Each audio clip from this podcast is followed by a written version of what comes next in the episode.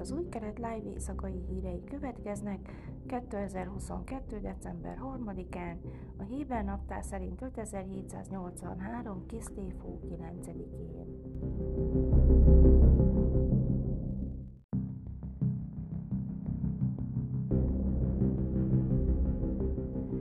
Hájút a legfelső bíróság elnöke csütörtökön megígérte, hogy a bírósági rendszer átvészeli a következő kormány radikális reformjait, és hangsúlyozta a független igazságszolgáltatás rendkívül fontosságát.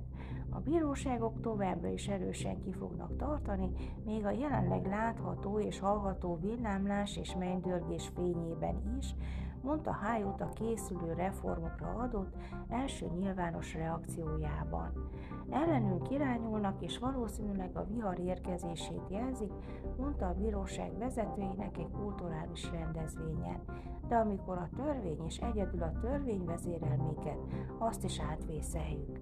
Hájút felszólalásában nem tért ki konkrét javaslatokra, de hangsúlyozta a független igazságszolgáltatás fontosságát. Hiszek ebben a kiváló és minőségi csoportban, és nagyon büszke vagyok mindennapi fontos és professzionális munkájára, amelyet a jogállamiság és a bírói függetlenség elvei iránti elkötelezettségből végeznek, amelyek a bírói szerv éltető lehelletét jelentik, mondta.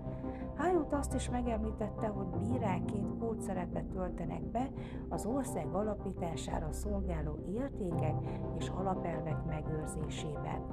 Bezalel Smotrich, akinek szélső jobboldali vallásos cionizmus pártja, számos vitatott jogi javaslatot támogat, ígéretet tett arra, hogy az alakulóban lévő új kormány előmozdítja az igazságszolgáltatási rendszer történelmi reformját, miután koalíciós megállapodást kötött Benjamin Netanyahu-val.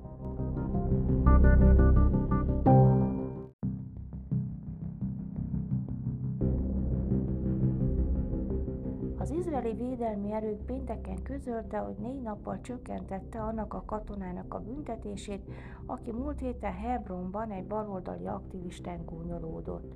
A katona múlt pénteken konfrontálódott egy aktivistával, és azzal dicsekedett, hogy a szélső jobboldali Itamar Ben-Gvir leendő nemzetbiztonsági miniszter majd rendet tesz, és nem fogja tolerálni az ilyen viziteket. A katonát tíz nap katonai börtönre ítélték. A bebörtönzött katona később bocsánatot kért, és a büntetés elengedését vagy enyhítését kérte. A katona felelősségvállalása és megbánása nyomán a zászlóaj parancsnoka Ávirán Alfaszi alezredes csütörtökön azt javasolt a parancsnokainak, hogy négy nappal enyhítsék büntetését, közölte a hadsereg pénteken. A katonaság déli parancsnokságának vezetője Eliezer Toledano vezérőrnagy elfogadta Alfaszi ajánlását, és a katona így hat napot fog letölteni a büntetésből. A jobboldali törvényhozók és aktivisták felháborodásukat fejezték ki a tíz nap zárka miatt, és nyilvánosságra hozták Alfaszi, a Kivadi Dandár Cábár zászlóhaja parancsnokának nevét és fényképét.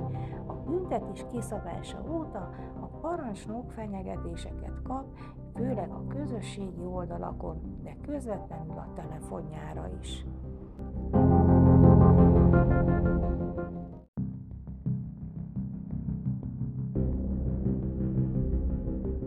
Időjárás. Vasárnap napos idő várható.